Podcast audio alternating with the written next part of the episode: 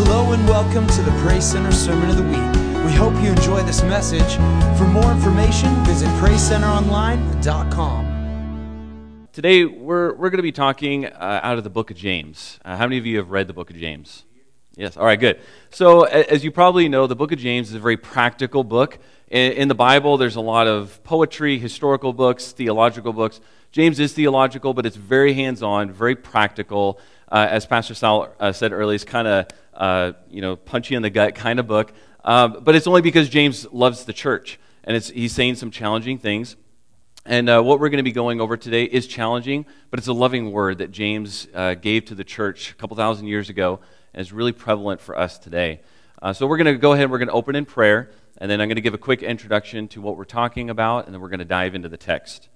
Uh, so, Heavenly Father, we thank you today that you are here amongst us. You are here with your church, and we thank you for that. We thank you that your Holy Spirit dwells within us. You are speaking to us today. And I ask that us as your church, Lord, we would just come humbly before you to receive your word. Lord, that we would just cast aside all pride. And Lord, we would just be desperate to know you, to hear your word, to be transformed by your word.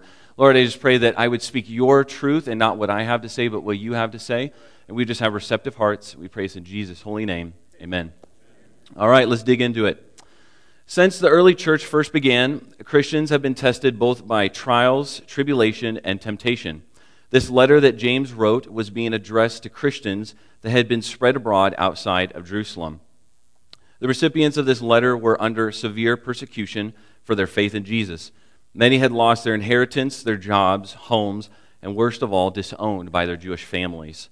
Faith in Jesus brings about testing and this testing does one of two things. One, it purifies our faith and produces genuine fruit through the Holy Spirit, or it reveals that our faith isn't real because nothing good is produced from it. The Christians addressed in this letter are falling into what James calls being double minded. The Greek word used here is dipsychos, which literally means double minded, wavering, or divided in interest. It is believed that James actually created this word in order to explain what some of the believers were falling into, being double minded, attempting to serve two masters or to have allegiance to something other than Jesus. This Greek word is only used two times in the entire New Testament. It's both in James's letter, and the reason why it's believed is because he's the only one that's used it and he was addressing a situation that was really rising up in the church. And so, out of a, a, loving heart as a pastor, wanted to address these issues in the church, just curb the problems that were happening because he loves them. And that's what we're going to talk about today. We're going to address uh, issues that can happen in our lives. How do we curb them? Just purify them, get them out of our lives so we can be practicing Christians. And that's the title of our, our message today. So, uh, and as we continue in the introduction, James says in uh, James 1 6 to 8, it says, But when you ask, you must believe and not doubt, because the one who doubts is like a wave of the sea, blown and tossed by the wind. That person should not expect to receive anything from the Lord. Such a person is double minded and unstable in all they do. The temptations were enticing, and James knew that the Christians needed a challenging and encouraging word to help steer them back towards Jesus. And that's what this letter is all about. The practicing Christian is not double minded. They're single minded and focused on one thing their Savior, Jesus Christ. Today we will focus on what it means to be a practicing Christian, and we will give extra attention to James's section on the tongue and how much power it holds and our command in how to use it. So, our first section, we're going to be talking about what does it mean to be doers of the word. So, in the, we're going to cover the text. We're going to build a foundation here for what is a practicing Christian. How do we live out a life of being a practicing Christian? And then we're going to dive a little bit deeper into one of the many subjects uh, he talked about, which was the power of the tongue. So, here in James uh, chapter 1, verse 19 through 22, he says, My dear brothers and sisters, take note of this. Everyone should be quick to listen, slow to speak, slow to become angry, because human anger does not produce the righteousness that God desires. Therefore, get rid of all moral filth and the evil that is so prevalent, and humbly accept the word planted in you, which can save you. Do not merely listen to the word and so deceive yourselves. Do what it says. Now, you could almost just read that text right there and be like, that's, that's the entire message right there. Uh, how many problems in our world and in our lives would be solved if we just abided by those first three things he said? Be quick to listen, slow to speak, slow to become angry. This was one of the issues that was coming up in the church. Uh, you can imagine they're, they're, they're inundated with trials, tribulation. Like we just said in the introduction, they're, they're suffering, they're persecuted, they've lost their homes, they've been pushed out of their homeland. You can imagine the difficulties that they're enduring and the temptation, the anger that might rise up of being angry at, at, at Jesus, being angry at, at the fact that they've, they've abandoned everything, and there's gossiping, there's slandering, there's division happening, and this is what James is addressing here. So, right off the bat, he already addresses these three things. And again, what, what, what can we learn here? Just slow to speak, quick to listen, don't get angry. There's righteous anger that we can have in our life, right? There's, there's things that we can be anger and that God is pleased that we're angry about things. But a lot, if correct me if I'm wrong, most of the anger we see happen in our world is unrighteous anger. It just kind of gets, you know, it comes up in our flesh. We get angry over things we shouldn't get angry over. You know, when we are tested, when, when things just get bottlenecked in our life, it really shows the content of what is in our heart. And, and then that's where the, the unrighteous anger kind of comes out out of our hearts. I remember, this is a little gross, but uh, there was a time where my family, we were all sick with the flu, and people are throwing up, and it's just everybody's sick. And, and in the, these moments of just anger and frustration, you just say things you shouldn't say, and it kind of reveals the lack of patience you have, the lack of love that you have, and, and it just reveals the content of our heart, right? Those the trials, the, the hard times, the difficult things reveals that content. So what James is saying is let's be aware of the content in our life and let's just let's purge those things out of our lives. So he says, get rid of all moral filth and evil that is so prevalent and humbly accept the word that is planted in you. It will save you. And not only are they inundated with trials, tribulation, and challenging things in their life, there's just the moral wickedness of the culture, right? Uh, how many of you would say our culture in America is absolutely saturated with wickedness? It's absolutely saturated. It's around us constantly, all the time, in front of you, no matter what. And, and you, could, you, you could close your eyes and you would still just feel the wickedness of this culture around us all the time. And, and James is saying here, you guys, purge this out of your life. Purge the wickedness. Don't let it come into your lives by any means necessary. Don't let it come into your life. Because if you allow this filth and this moral wickedness to come into your life, you're, you're going to be angry. You're going you're to allow a division in your life. You're going to slander people. You're going to gossip people against people. You're going to do things that aren't right. And, and what is the key here? He says, humble yourself, receive the word that is implanted in you. It will save you. You, you've got to humble yourself and, and you've got to just let go of that filth and that wickedness. Uh, it's our pride that prevents us from, from, from purging that wickedness out of our life, right? It's our pride thinking we know better than God. We know better than Him. We're gonna, I'm going to keep that filthiness. I'm going to keep that wickedness in my life. I know better than God. And this is where James, then in the last section here, he gets into this. He says, Do not merely listen to the word and so deceive yourselves. Do what it says. So this is the uh, be doers of the word. When he says deceive yourselves, he's talking about self deception.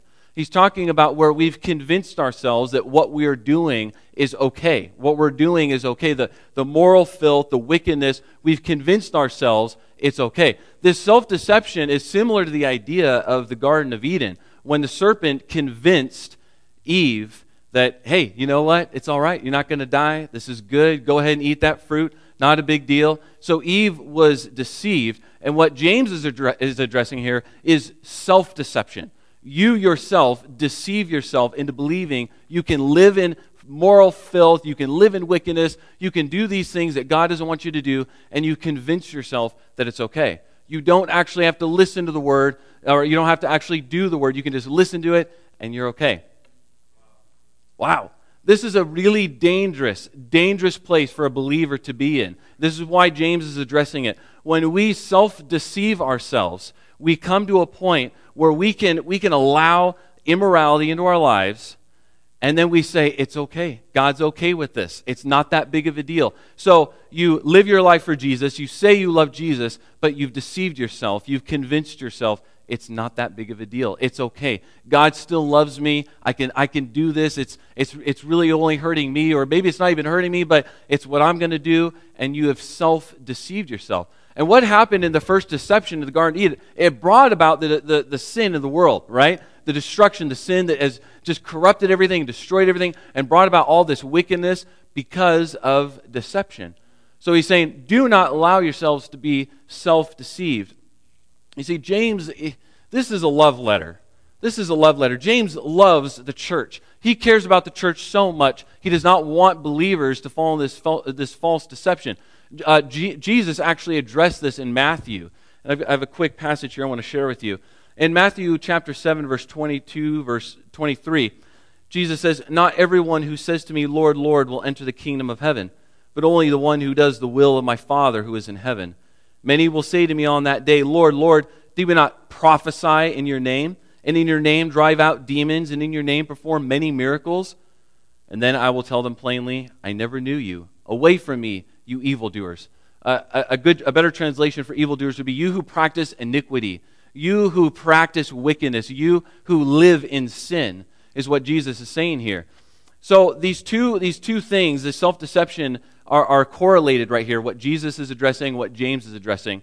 And they're not, this is not trying to condemn people. I want you to hear the heart of James here. Hear the heart of Jesus here. He's not trying to condemn you and be like, oh, you, you're so terrible. You committed a sin. Uh, you know, you're going to go to hell. You're going to burn. Like, you, didn't, you weren't perfect. Like, this is not the heart that James is trying to come across here.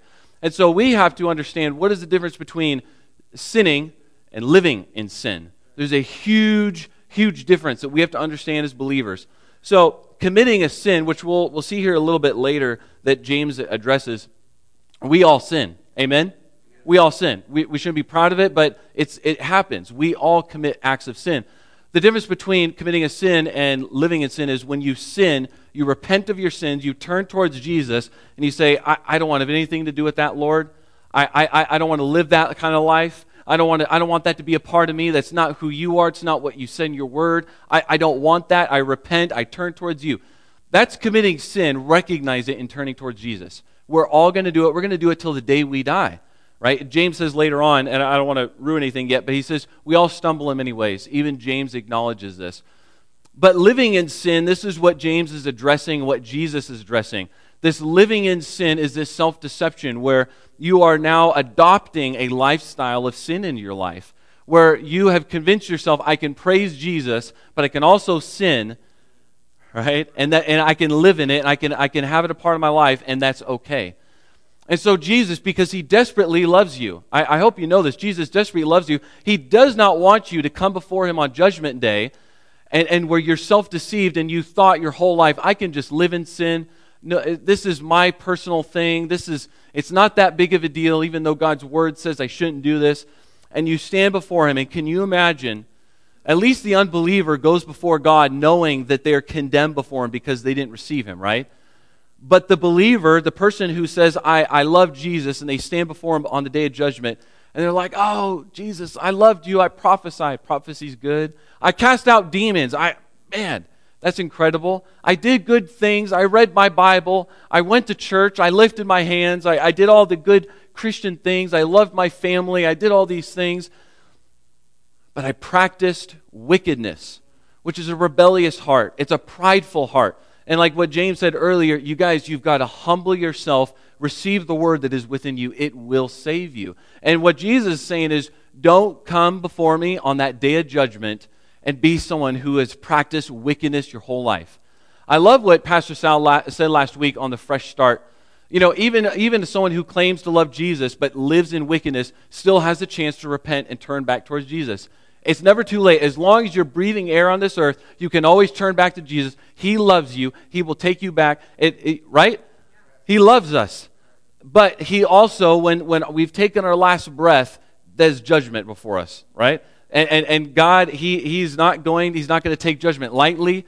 And, and it's going to be harsh and it's going to be it's, it's going to be difficult. And can you imagine being a believer and you you're, you're thinking i'm right before god i did all these good things and and then in the back of your mind you're like wait but i i practiced wickedness. I lived in sin. I rebelled against god. And, and jesus says I, I didn't know you. It's a prideful thing and, and this is something that we have just got to let go in our heart as believers. We have to humbly come before God, say, God, you have ownership of my life. You are the king of my life. I know I'm going to sin, but I'm going to repent of that sin. I'm not going to hold on to it.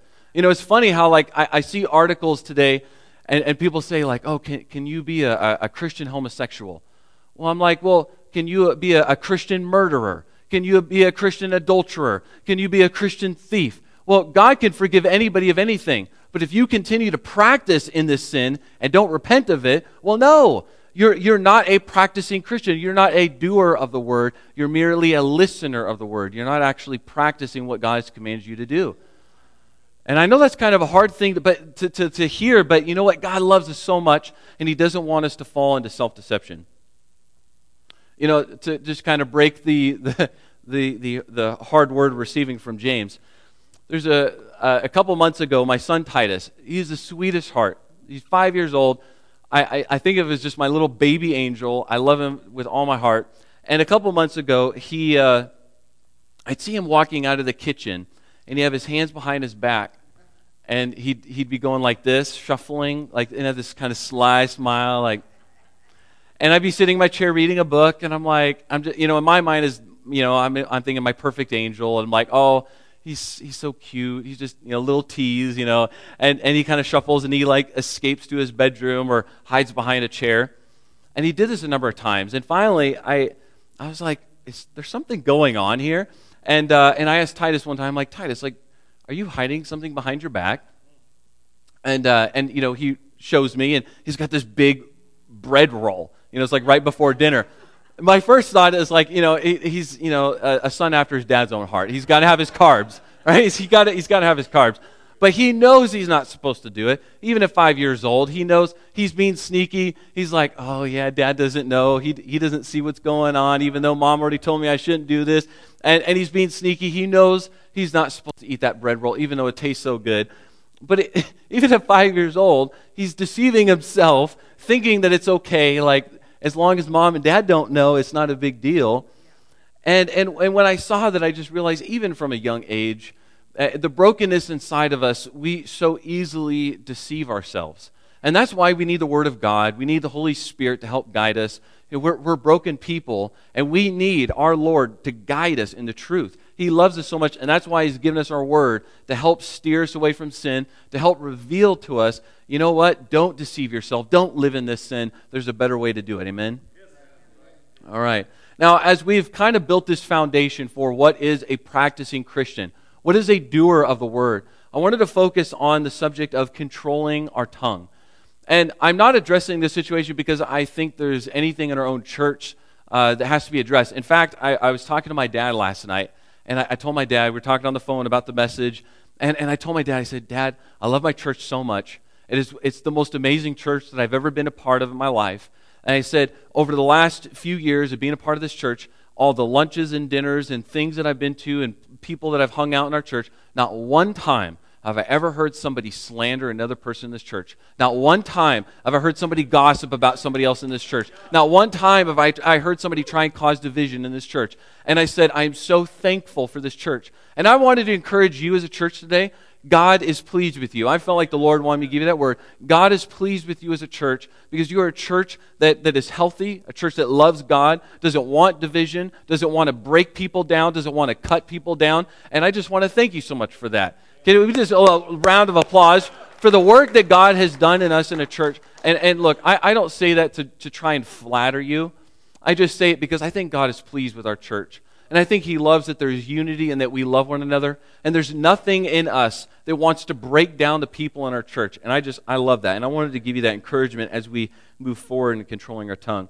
This message really is on a real individual basis that we understand the power of the tongue and how God wants us to use the tongue. We're going to work out of uh, James chapter 3, verse 1 through 10. It's a lengthy passage, but I think it's really worth listening to. Not many of you should become teachers, my fellow believers, because you know that we who teach will be judged more strictly. We all stumble in many ways. That's what I was referencing a little bit earlier. Anyone who is never at fault in what they say is perfect. Better translation would be mature, able to keep their whole body in check. And, and here in verse 3, he's going to give three analogies for the power of the tongue. When we put bits into the mouths of horses to make them obey us, we can turn the whole animal, or take ships as an example. Although they are so large and are driven by strong winds, they are steered by a very small rudder wherever the pilot wants to go. Likewise, the tongue is a small part of the body, but it makes great boasts. Consider what a great forest is set on fire by a small spark. The tongue is also a fire, a world of evil among the parts of the body. It corrupts the whole body, sets the whole course of one's life on fire, and is itself set on fire by hell. All kinds of animals, birds, reptiles, and sea creatures are being tamed and have been tamed by mankind, but no human being can be tamed can tame the tongue. It is a restless evil full of deadly poison. With the tongue, we praise our Lord and Father, and with it we curse human beings who have been made in the likeness, in, the, in God's likeness. Out of the same mouth come praise and cursing. My brothers and sisters, this sh- should not be. Wow. You know, James is addressing something that was really prevalent in what the people are struggling with and that was division in the church, people cursing each other, people becoming angry because the trials and the tribulations that they were suffering under. And he gives them three analogies, and my favorite out of the three of the power of the tongue was the forest fire, how it's started by just a small spark. I think those of us who live in the valley here, we can really relate to the power of a fire that starts oftentimes by somebody throwing a cigarette butt out their window in the dry season, or somebody who starts a, a small campfire where, when they shouldn't and then a, a huge fire erupts. It, it, it, destroys hundreds, if not thousands, of acres of land, people's homes. Uh, I mean, you guys remember last year in August how toxic the air had become? I mean, it was, it was literally toxic. I, I, where I work at, we sell lots of tools and equipment for construction, and we sell respir- uh, you know, masks for uh, you know, protecting your mouth and everything. And I could not keep those things on the shelf. I, I had people just coming in and literally buying hundreds of masks because nobody could do work outside. It was it was terrible. It made me want to just like leave and go like go to like I don't know the West Coast or something. It was kind of bad there too, and and it was it was toxic. And and when I think about the analogy he gave here, it it, it literally is that the tongue can bring absolute chaos and destruction and and destroy everything in its path just by what a person can say. How many of you have been affected by what somebody has said and affected you in an absolute negative, terrible way? I think every single one of us could, could with certainty say there are people who have said terrible things about us, and it hurt us, and it caused division, and it hurt, and it broke our hearts. And what God is saying is, you guys, there's power in the tongue. Don't use it for evil. Don't allow it to be used for evil. Um, you know, uh, a couple months ago, I was driving, I was leaving work, and um, I, I, don't know if you guys know where Denny's is at, but the, the, intersection there, everybody runs red lights like it's nobody's business when they're making the left hand turns. And a lot of times, Pastor Sal, like when we're leaving uh, the parking lot, like you have to wait. Two or three cars sometimes will just drive right in the red light, and you're waiting. You're like, I got a green light, like I want to go. And so, anyways, I, am making my left hand turn. I always try to be really courteous when I'm leaving uh, that left hand turn. I don't want anybody to think I'm trying to just cut them off, you know, and when they're making their right hand turn. And I always, I never speed. I don't try and like be rude. I just, I want to get home safely. And I, this one day I was making this left hand turn, and eventually I had to get into the right hand lane in order to get home. And I always try and like make sure there's at least five to ten car lengths, if possible, between me and the car behind me. I do, I do. I, I try to be a really safe driver because, and I don't want people to think I'm rude by like you know just cutting them off. Sometimes you you, you have to because you know you're not gonna be able to get in your lane. But I just I, I like to I like to be safe on the road. All right, and uh, and but this time I kind of had to speed ahead because this car in the right lane. You know we're kind of going the same speed, so I kind of had to speed ahead to get over and and uh, but I made sure there's lots of room between us. And then we came we immediately come up to a red light, and I see this guy come right up behind my truck, and he has this face of just like pure, like, I hate you. Like, you think I just beat his dog to death, ran over it on my truck, and sped off. Like, just the, the this face of like, oh, you know, and then he flips me two birds and just holding them there. And I'm like, wow, this is a really long red light right now. This is this is really uncomfortable. And, uh, and it, you know, immediately as I'm, I'm watching him, the flesh kind of rose up. In my mind, I'm just like, you know what? I'm going to flip him a bird too. Uh, I'm going to roll down my window. I'm going to give him a piece of my mind. And you know what? If he wants to rumble, there's a parking lot right to the side of us. Like, I'm just being honest. Like, the flesh just kind of like rises up. You're like, I'll take on this guy. Like, I didn't do anything wrong. Like, I'm just, I'm justified in, in, in, in this. And immediately the Lord rebuked me and, and just, he gave, he actually gave me a vision right there in the moment. And, and he showed me this man coming to our church. And I was standing up on the stage, you know, praying and worshiping. And he showed me this man come in and he recognized me as the man who cursed him and flipped him off. And that was his image of Jesus, was of this double-minded people who don't practice what they preach. They don't actually live out the word. And he gave me this vision, and I immediately repented, and I just said, God, forgive me. I, I, I just, I felt, I felt terrible, you know, for, for, for thinking these things, but it's just the flesh rising up. And, and that's where we just repent. We say, God, I don't want that in my life, right? I repent of that. So I began just praying for salvation, began praying for whatever hurt was inside of him that make him be so angry and hateful, and just began praying for him. And immediately, I just began feeling the peace, the Holy Spirit come over me, and just realized, you know what? It's not a big deal. I, I don't, I don't need to act in retaliation toward this guy. I, I, I need to love like Jesus does, right? That, that's what the believer is called to. Because if I, you know, would God have forgiven me if I had acted in the flesh? Yes. But is that what God desires for us? No. And I don't want to fall into a habit of just acting in the flesh, doing what just comes as impulse. I want to be self controlled, listening to the Holy Spirit, acting in obedience humbly to the Word, right? So, the power of the tongue. You know, we look at the Garden of Eden and how, how, how did this happen? It, through de- deception, right? But it happened by the serpent speaking to Eve. And he deceived her just by speaking to her, speaking lies to her. And so, church, my encouragement to you is let's, let's just be people, not only in the church, but in our homes, in our communities, in our workplace. Let's just people, be people that encourage one another. Let's be people that edify and build each other up, even in the moments of stress and, and anger, that we just subdue that by the Spirit. And we just we speak good things to each other. We speak positively to each other, and we build each other up in Jesus' name. Like that, that that's what God has called us to. You know, uh, I, I don't know what America is going to look like 20 years from now. I really don't. Things just seem to kind of decline and decline, and, and it, it's kind of becoming an ugly place. All you have to do is go on any YouTube video, a forum, a blog, and look how people talk to each other, and it's despicable. It's unhuman how people speak to each other. We, we as a, as, as a culture speak to each other like we're just garbage. And, and, and James says here, you guys, do not praise God and do not curse people because they've been made in the image of God. You know, our elected officials are made in the image of God, and that homeless man addicted to meth are made in the image of God.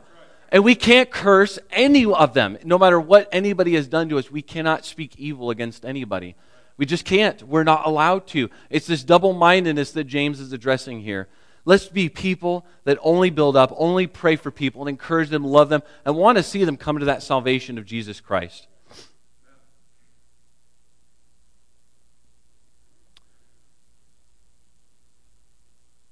So I'm going to close here. Let's cast off double minded living in all aspects of our life. Jesus loves us, James loves us. And what they say in this letter isn't, it's, again, it's not to condemn us, it's not to make us feel like we're dirt or we're just terrible people. It, it really is for the preservation of our souls. Jesus wants every single one of us and every single one of us in this world to spend all of eternity with Him. He really does. He loves us so much, He sent His Son to die for us. He paid the ultimate price so that we didn't have to be slaves to sin, but we could live in righteousness through Jesus Christ. I mean, that, that, that's His plan. That's what He wants for us. We are the ones who, who we just we say, No, I, I know better. I know better how to live. And in that pride, we just say, I, I know better than you, God. And, and God is just, no, you don't, you don't know better. I know better. Don't stand before me one day and be shocked when I say I don't know you because you just refused to repent and you refused and you just lived in wickedness. So, I have three practical applications today for us as believers on how we can live as practicing Christians. One, get rid of moral filth and evil, James 1:21. Just purge it from your lives. Don't allow it to come into your life, whether it be through TVs or, or through work or through, through friends or anything. Just don't allow it to saturate in your heart and so that it just comes out of you and it just out of your words and out of your actions. Get rid of it. Like, G- like Jesus said, it's better just to chop off your hand, right, than to go and, and, and be cast into hell because you were just unwilling to let go of your sins. It's just cut it out. Just cut out that filth. It's not worth it, right? Jesus paid the price to live in righteousness, to be to, to live free from sin. He paid the price.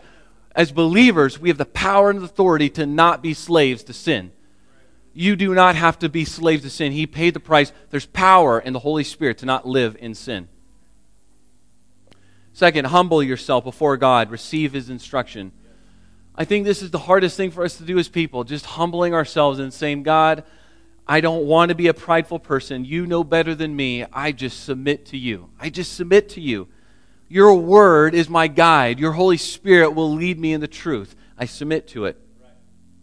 And lastly, don't just listen to the word of God, do what it says. It's easy to listen to the word, let it go in one ear and out the other, and just not practice it. And James says, don't be double minded. Don't just don't do it the price that Jesus paid was too great to live that kind of life, right? He loves you so much, He doesn't want you to live that kind of life. He, he, he loves you too much. You, you know that? He loves you too much for you to live a double minded kind of life. Practice the word. He's given you the power through the Holy Spirit to do it. Don't fall into self deception. Humble yourself, right? Jesus loves you so much. We're, we're going to close in prayer, and as we pray, I want you to do those things repent of your sins, humble yourself before the Lord, just acknowledge His great love for you, the sacrifice that He has made for you. Humbly receive His instruction and say, God, I'm going to be a doer of your word, not just a listener. Amen. Heavenly Father, we thank you for the price you paid so that we could live our lives according to your word.